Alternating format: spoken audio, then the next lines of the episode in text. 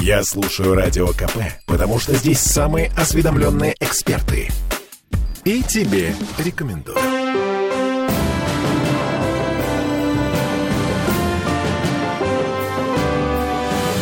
Нулевое чтение.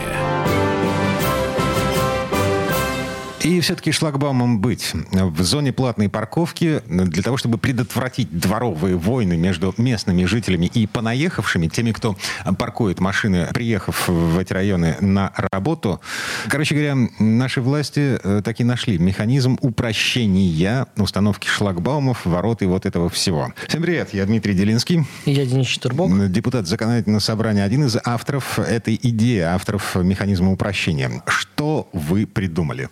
Ну, работа была непростая, и надо сказать, что однозначно без поправок мы не обойдемся, поскольку на предварительном рассмотрении некоторые профильные комитеты ну, не совсем были согласны с нашим механизмом, но при этом что-то иного предложено не было, поэтому мы будем э, однозначно добиваться от э, коллег э, поддержки э, нашего предложения. А суть его достаточно проста. Мы предлагаем устанавливать в особом порядке ворота, калитки, э, шлагбаумы, в том числе и автомобили автоматические с целью ограничения въезда автомобильного транспорта на внутридворовые территории многоквартирных домов. То есть как раз-таки, чтобы решить э, в упрощенном порядке ту проблему, которая ну, возникнет, э, а где-то и уже возникла, особенно если это э, территории, которые включены в зону платной парковки. То есть эта штука, во-первых, будет распространяться на весь город, то не только на зону платной Здесь парковки? нет каких-то исключений, потому что, ну, на самом деле, проанализировав ситуацию, такая проблема, она лишь обостряется в районах, э, включенных в зону платной парковки, но при этом эта проблематика также существует и в дворах других домов, которые располагаются в других районах города. И вот этот упрощенный механизм. Предыдущие попытки сделать жизнь людей в зоне платной парковки немножко проще, они показали, что ныне существующий механизм установки, легальной установки шлагбаумов и ворот, он ну, практически невыполним. Это, во-первых, занимает очень много времени, во-вторых, очень много денег, стоит процедура согласования я. И это все, это практически непроходимый квест. Ну, Но вы каким образом это упрощаете? Ну, первое, мы вводим специальное понятие, как использование земельного участка исключительно для целей ограждения. Да? То есть это особый порядок, который будет правительством разработан подачи этого уведомления. Но есть две принципиальных важных момента. Первое. Для того, чтобы подать такую заявку, необходимо решение общего собрания дома. И второе, необходимо будет э, получить схему размещения э, вот этих ограждающих устройств. Эта схема, она будет утверждаться является ну, соответствующим органом. Это администрация района у нас прописаны по тексту закона, поскольку именно районные администрации, они, скажем так, самые близкие к территории из иных органов власти, исполнительные. Вот, поэтому вот два ключевых момента, на которые надо обратить внимание. И сложности ну, могут быть при э, формировании общего решения собрания, потому что ну, не так просто, особенно если большой дом, провести там собрание. У нас в центральной части есть дома на там, две парадные или на одну даже. Есть э, дома, где несколько несколько сотен квартир. Но без этого нам абсолютно никак, потому что все-таки этот закон направлен на обеспечение прав и законных интересов жильцов, и власти они не могут просто так брать и навязывать. В свое время у нас, помните, была практика, когда под домами сами органы власти нарезали придомовые территории. Да, к чему это привело? Это привело к тому, что за какими-то домами земли, земли практически вообще не было закреплено. Потому по что, периметру дома, по, по периметру, по обрезу фундамента, угу. да. А под какими-то домами, особенно это вот острая проблема высветилась в Кировском районе. Ну, целые гектары с проездами общего пользования, внутриквартальными проездами были закреплены за многоквартирными домами. То есть, тем самым юридически эти дома обязаны были а, поддерживать в надлежащем состоянии асфальтовое покрытие, поребрики менять, благоустраивать эту большую территорию. Ну, весьма проблематично, особенно в хрущевках на 52 квартиры. Ну, вот, поэтому Поэтому э, здесь вот такой принудительности быть не должно. И дом сам должен решить на своем общем собрании, нуждается ли он в использовании такого механизма защиты или нет. Есть в законе оговорка, связанная с тем, что если какая-то внутридворовая территория примыкает сразу к двум и более многоквартирным домам, да, но есть у нас в центральном районе, когда э, есть общая территория между двумя многоквартирными домами. Ну вот, например, наша редакция находится на улице Гатчинской, и, соответственно, у нас э, соседняя улица – это Лахтинская, Гатчинская, и двор, он находится... Он как бы общий, на две улицы. Внутри вот этого квартала, ограниченного тремя улицами. Чкаловский, Гатчинская и Вот, и в законе Лахтинская. прямо указано, что вот в таких случаях, когда ну, придомовая территория, скажем так, касается интересов двух и более многоквартирных домов, то каждый из этих домов должен высказать свое мнение на общем собрании. И это позволяет ставить шлагбаумы, ставить ворота, в том числе в том случае, если двор не принадлежит дому. То есть у нас затык, за- основной затык был как раз в связи с тем, что по документам в Росреестре участок земли обрезан вот как раз по фундаменту. И, соответственно, двор считается либо муниципальной, либо городской собственностью, и распоряжаться этой собственностью жильцы не могут. Вы убираете это противоречие. Здесь, понимаете, речь идет э, не о распоряжении землей, да, в чем вот основная, основное противоречие заключалось. Здесь землей никто не пользуется. Здесь, э, скажем так, идет использование земельного участка для размещения ограждающего устройства. Да? То есть, по факту, сам дом э, не получает в пользование какой-то участок конкретный. А э, на этом участке лишь в целях обеспечения интересов жильцов устанавливаются ограждающие устройства. Но при этом в самом решении об общем собрании э, необходимо также определить порядок въезда на эту территорию с э, тех транспортных средств, которые принадлежат собственникам, а также э, иных лиц, э, да, с тем, чтобы... Скорая помощь, Скорая, да, ликвидация пожарная. чрезвычайной ситуации, пожарная техника и так далее, коммунальные службы, да. Вот это все должно быть определено. То есть город как бы создает легальный механизм для того, что на, на этих земельных участках располагались определенные ограждающие устройства. Да, и цель только в этом. Потому что если мы сравним с общим порядком предоставления земельных участков, который, как вот вы правильно говорили, достаточно сложный к преодолению, и э, ну, не так много домов у нас, которые могут похвастаться тем, что они взяли в аренду у города, например, землю э, рядом со своим домом и организовали там гостевую парковку. Да, потому что там есть много нюансов, одно из которых как раз-таки и запрещает огораживать эту территорию для доступа всех посторонних лиц. Да.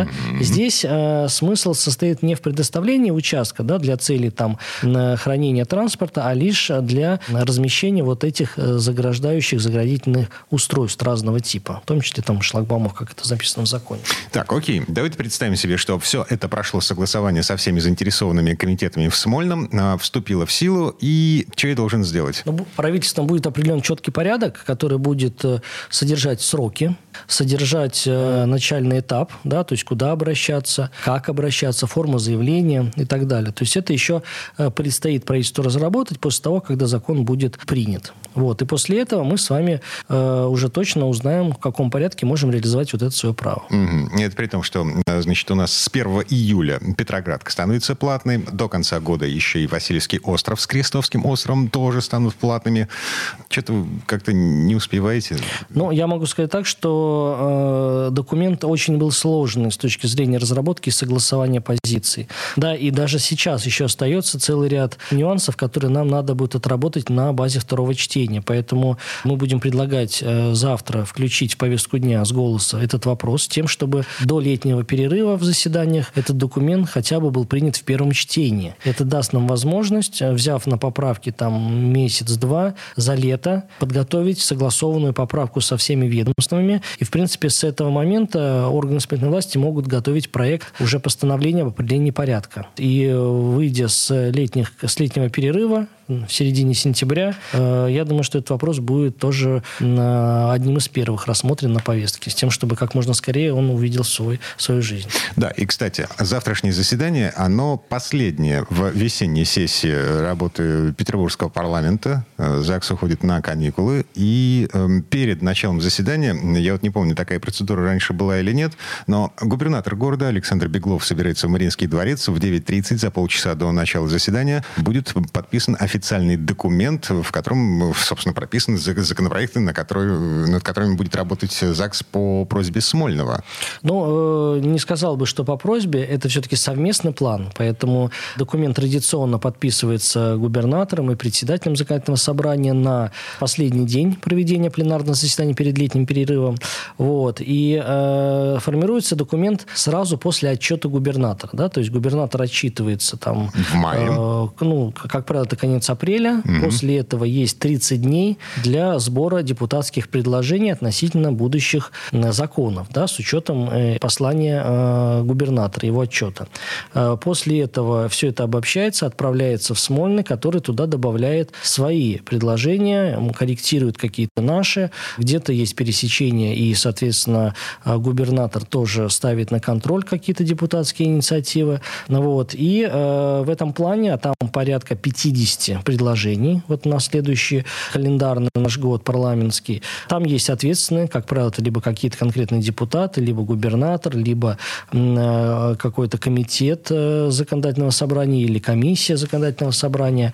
Вот. Э, и где четко подробно с указанием примерных сроков принятия расписывается вот наша такая законотворческая жизнь на год. То есть это наша программа минимум. То, что мы должны в обязательном порядке рассмотреть и отработать. Все остальное, какие-то изменения федерального законодательства, которые не, не нам были неизвестны еще да, к текущему моменту, а какие-то нововведения, особые указы президента, все это уже э, сверх этой минимальной программы. Ну, короче, как в старом мультике. А есть ли у вас план, мистер Фикс?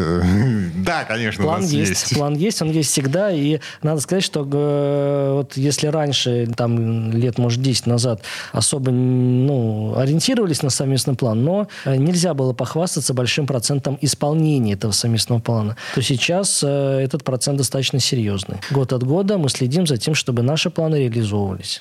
Депутат ЗАГСа Денис Четербок, глава бюджетно-финансового, э, бюджетной финансовой комиссии. Мы вернемся буквально через пару минут. Нулевое чтение. Я слушаю Радио КП, потому что здесь самые оперативные новости. И тебе рекомендую.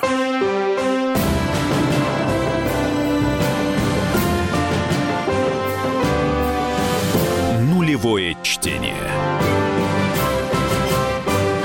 Нас с генпланом происходит. Там какие-то подводные течения вдруг наметились внезапно. Мы вернулись в петербургскую студию радио «Комсомольская правда». Я Дмитрий Делинский. Я Денис Четербок. На прошлом заседании вы проголосовали за изъятие из генплана 20 разновидностей региональных объектов. В том числе на генплане не будут отображаться пляжные зоны. Помните, мы с вами год назад э, удивлялись и даже били тревогу по поводу того, что пляжи собираются объединиться спортивными объектами в один вид под названием рекреационный рекреационные зоны. И были подозрения, что это в итоге по факту развяжет руки и властям, и бизнесу. И на пляжах легко непринужденно под видом рекреационных объектов могут появиться апарт-отели, жилье даже элитное, а, под видом санаториев.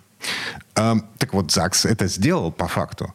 Да? Но я бы не торопился, потому что у нас э, подана межфракционная поправка к этому документу, который как раз-таки призван сохранить общественные пляжи э, в перечне тех региональных объектов, которые подлежат отображению на генеральном плане. То есть э, норма, исключающая это из действующего закона, она убирается. Да? То есть пляжи будут отображаться на генеральном плане. В целом вопрос был достаточно дискуссионный, разбирался он очень подробно. Не случайно к документу подано сейчас уже 11 поправок. Одна из них межфракционная, то есть это позиция позиция абсолютно всех руководителей фракций. Э, касается она сохранения общественных пляжей в этом перечне. Есть еще отдельно в фракции «Единая Россия» поправка, которая предлагает сохранить аварийно-спасательные службы, э, тоже в отображении, в отображении на генеральном плане, а также объекты образования э, среднеспециальные и высшие, да, которые тоже хотели исключить из этого перечня. Всего порядка 30 позиций предлагается изъять, при этом основная доля этих позиций остается в законе законе. И... Э, из, 30 эм, позиций из 80. 80 в общей сложности. Это э, то, как обозначаются на генплане те или иные объекты, виды да, объектов. это некие такие маячки, которые отображаются на генеральном, генеральном плане. Э, то есть их отсутствие в виде маячков никоим образом не препятствует реализации этих объектов в, на территории города. Да? То есть это принципиальный момент. То есть мы говорим сейчас не о том, что из генерального плана что-то изымается. Да, генеральный план уже подготовлен, прошли общественное обсуждение генерального плана нового. Вот ждем, когда начнет работать специальная комиссия при губернаторе, которая э, рассмотрит вот те предложения, которые поступили. Их порядка там нескольких тысяч, если я правильно помню. Вот. Э, здесь же речь идет о корректировке закона, которым утверждается перечень объектов, которые размещаются на генеральном плане. Часть из них мы, конечно, обязаны исключить, потому что это объекты э, федерального значения, да, и не городу распоряжаться тем, где быть тем или иным объектом. Ну, например, связано это в большей степени с железной дорогой. Но смотрите, э, прикол заключается в том, что в генплане прописывается связанная картина вот. Мы смотрим на карту и видим, э, что, куда, когда, зачем и почему. Вот. И есть э, вполне серьезные, вполне ничего себе обоснованные опасения, что м, изъяв какие-то объекты из генерального плана, обозначение этих объектов из генерального плана, мы потеряем связанность картины. Элементарный пример. Э, пешеходные переходы, надземные пешеходные переходы. Их предлагается убрать с карты изъять из генерального плана, и в результате чем мы получим, как мы будем строить э, транспортную доступность, э, как, ну, как мы будем оценивать тр- связанность пешеходных переходов? да, меряется не столько конкретно пешеходными переходами, сколько в целом э, всей транспортной инфраструктуры. Э, Транспорт, Пешеходные переходы транспорт, – часть транспортной часть, инфраструктуры. Вот именно, что я говорю, что это часть. Вот. А, поэтому самое главное, чтобы были обозначены, конечно же, магистрали и дороги. Потому что, например, например, тротуар по правилам дорожного движения, это часть дороги. Угу. Поэтому... Есть проезжая часть, а есть да, тротуар. Есть, есть тротуары, да. То же самое, как на дороге, есть дополнительные элементы, такие как перекрестки, пешеходные переходы. Но э, где э, расположить конкретный пешеходный переход, э, не регулируется генеральным планом. Да? Генеральным планом регулируется, где будет дорога. И понятно, что если дорога проходит по какой-то территории, то этой дороге должен быть и тротуар, и пешеходный переход, и какие-то еще иные объекты, которые утверждаются уже на м, проекте конкретного, конкретной дороги или конкретного участка дороги. Да, и там расписываются вот эти все маленькие детали, где светофор будет стоять, где будет стоять э, там указатели, дорожные знаки.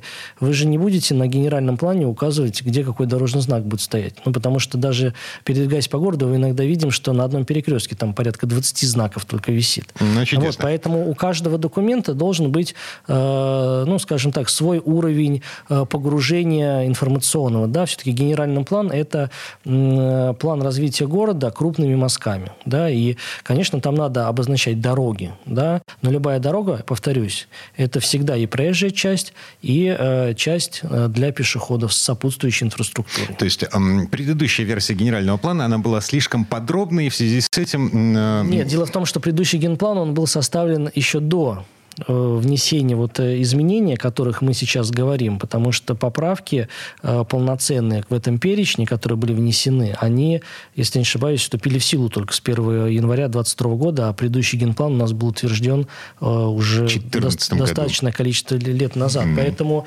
в принципе, здесь ну, невозможно соотносить вот эти порядки, по которым готовился предыдущий план и по которым готовился этот план. Я опять же повторюсь, что этот генеральный план уже э, сформирован, и он прошел общественное обсуждение. Они уже состоялись, да, вот, поэтому э, те объекты, которые должны были быть отражены по закону, они там отражены. Окей. Okay. Формальное объяснение, собственно, почему э, э, Смольный и законодательные собрания вот так подчищают э, список три, вот этих... Три основных э, аргумента. Первый аргумент, самый железобетонный, который не вызывает каких-то вопросов, это э, федеральная принадлежность некоторых объектов. Да? Окей, Соответственно, понимаем. в данном случае э, мы, как регионалы, не вправе указывать э, федеральным властям, где что размещать. Да, они это делают. Мы же наш генплан согласовываем еще и с федеральных структурах, да, с тем, чтобы была вот эта стыковка в федеральном сегменте. Второй вид аргумента заключается в том, что есть объекты, которые не являются самостоятельными, самостоятельными э, в смысле капитального объекта, а являются встроенными в какой-то иной объект. Ну, например, это э, касательно образовательных организаций. У нас есть образовательные организации, которые встроены в какие-то объекты, и целиком они не являются образовательными организациями. Ну, в центральной части там есть садики, которые не находятся в виде отдельных зданий, а располагают, там, занимают первый, второй, иногда там третий этаж какого-то большого дома, да. Но в целом этот дом, как капитальный объект недвижимости, он не является исключительно садиком. А спортивные объекты те же самые, да. У нас есть, э, ну, большие там торговые те же самые центры, которые э, включают в себя и спортивную составляющую, иногда даже с бассейнами. То есть это большие такие объекты, но при этом они не являются самостоятельно лишь только спортивными объектами. То есть это многофункциональные объекты. Угу. Да, поэтому, ну, отобразив на генеральном плане их э, в виде отдельно настоящего объекта не позволит вам в дальнейшем э, сделать их встроенными. Да, у города здесь должна быть определенная свобода действия. И где-то это будет отдельный объект, а где-то это будет там встроенный объект куда-то в какой-то ну, другой, более, более большой многопрофильный объект, капитальный.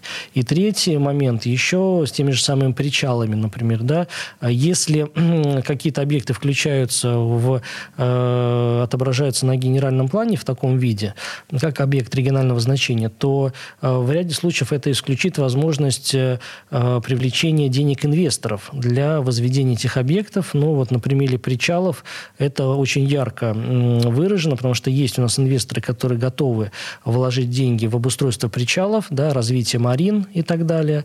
А, но город тратить такие деньги пока не готов, потому что у нас есть еще определенные а, обязательства по а, возводимым социальным объектам, садики, школы, поликлиники.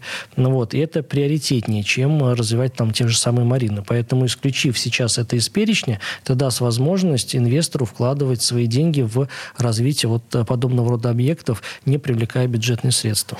Хорошо, приговариваем эту часть эм, истории. Но, опять том, же, повторюсь, том... что две поправки принципиальные, которые э, поданы. Первое – это по сохранению общественных пляжей mm-hmm. в перечне объектов, которые должны быть э, отображены. И для Петербурга это принципиально. Еще и с той точки зрения, что завтра мы ставим окончательную точку в введении курортного сбора.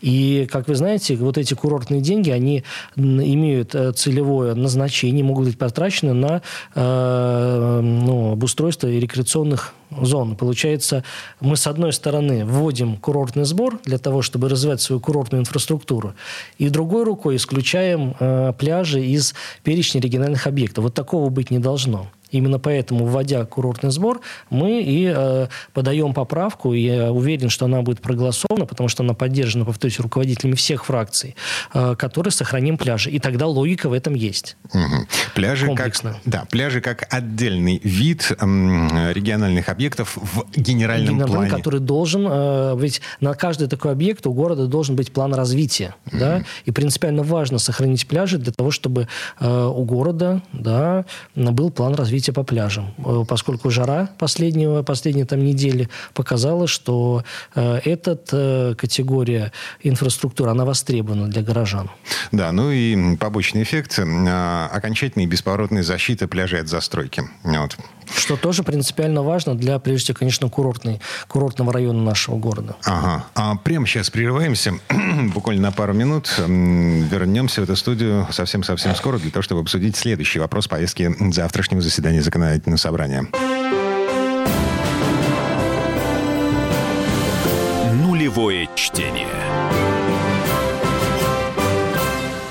Слухами земля полнится. А на радио КП только проверенная информация. Я слушаю «Комсомольскую правду» и тебе рекомендую.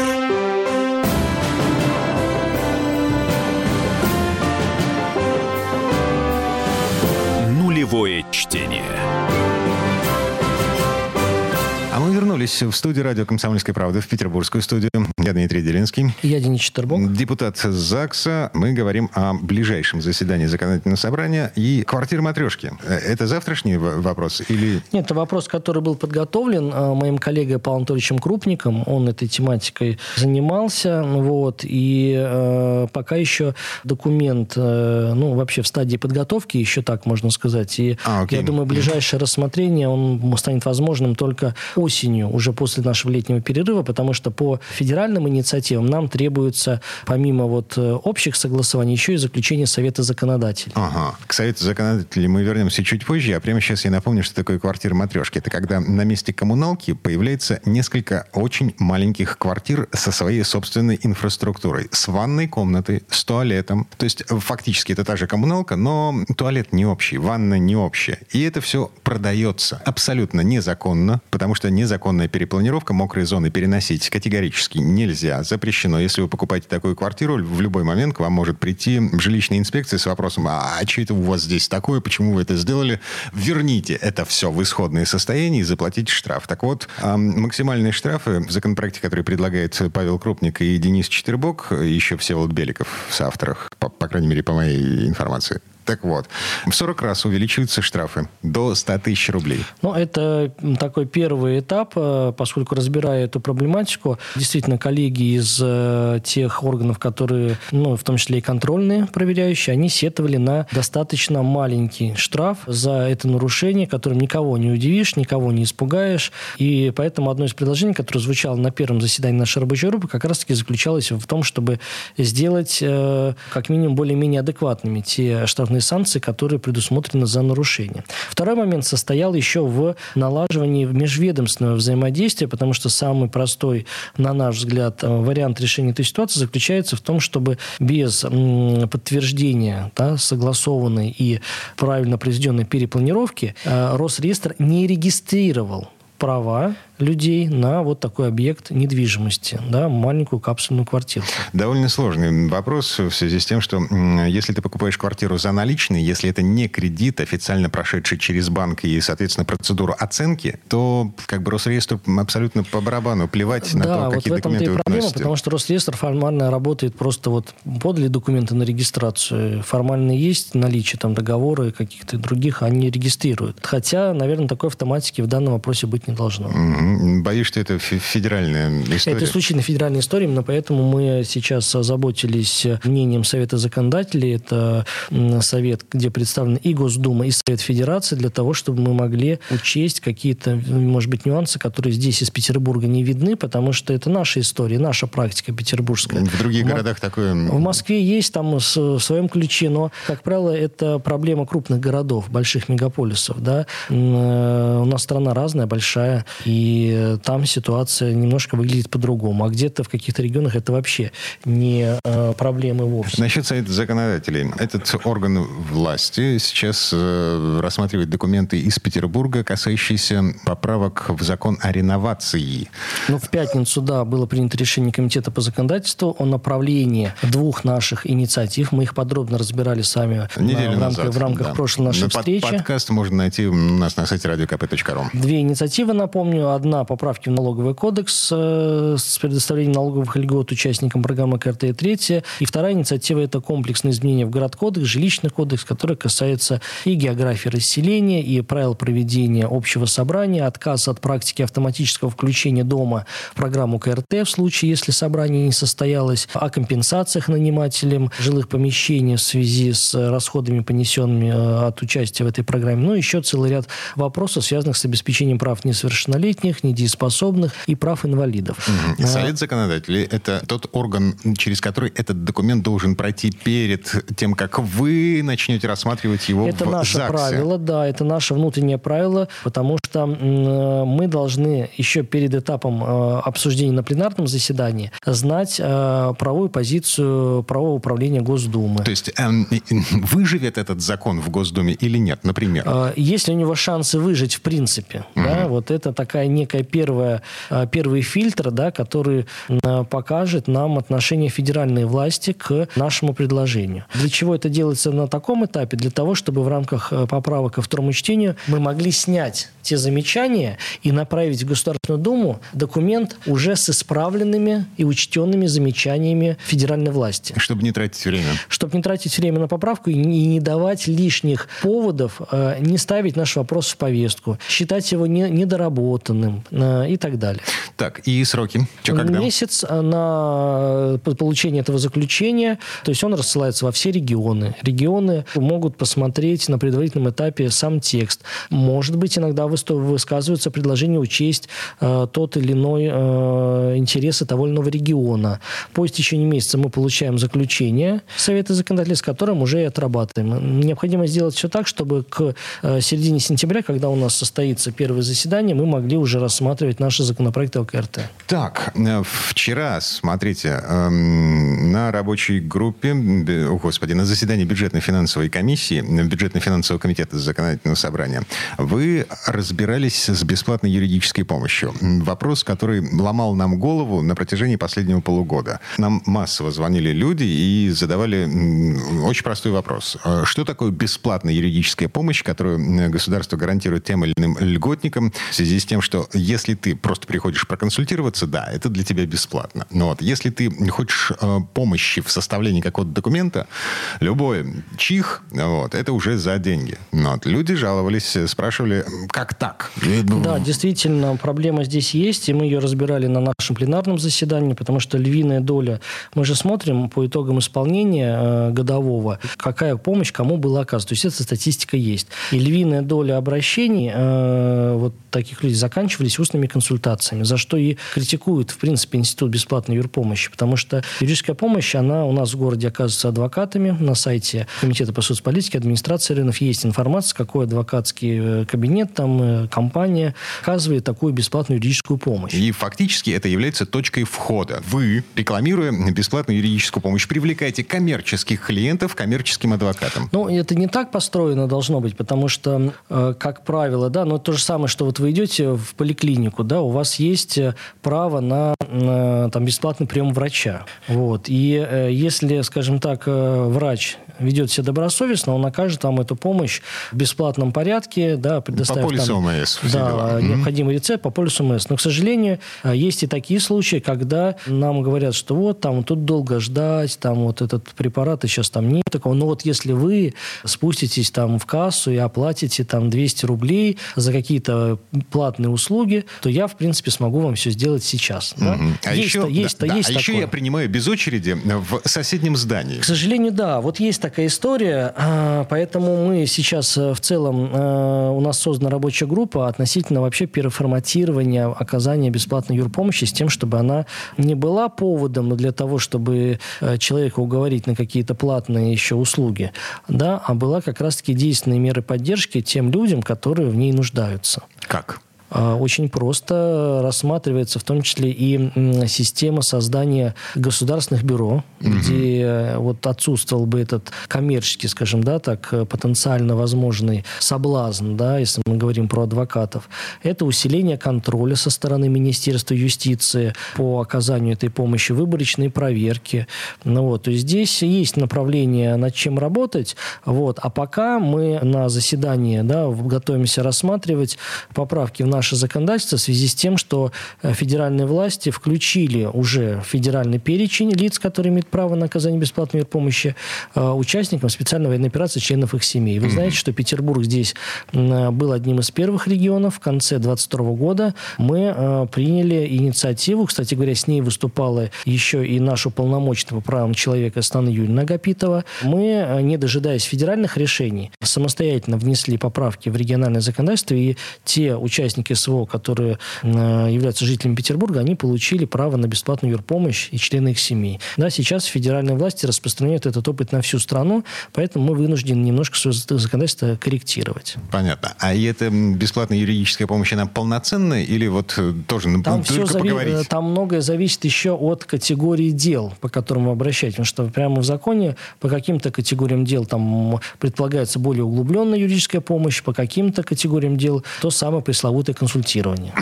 Поскольку время программы подходит к концу, я еще раз напомню, что в 9.30 завтра в Мариинском дворце а, губернатор Александр Беглов э, будет подписывать, как этот документ называется? А, совместный план законопроектной работы губернатора Санкт-Петербурга и законодательного собрания города. Ага. И в 10, э, собственно, полноценное заседание Петербургского парламента, последнее в этом парламентском сезоне. Ну, последнее в нашей весенней сессии, поэтому э, будет объявлен традиционный перерыв в заседаниях между двумя сессиями, но это не значит, что э, депутаты массово э, отправляются э, по своим дачам или на курорты, а это лишь значит, что не проводятся пленарные заседания, но вся остальная работа ведется, и летний перерыв – это хорошая возможность э, поработать над поправками, которые требуют там особого внимания, например, вот над поправками к нашему законопроекту по упрощению установки ограждений во дворы. А, шлагбаумы, ворота, вот это все.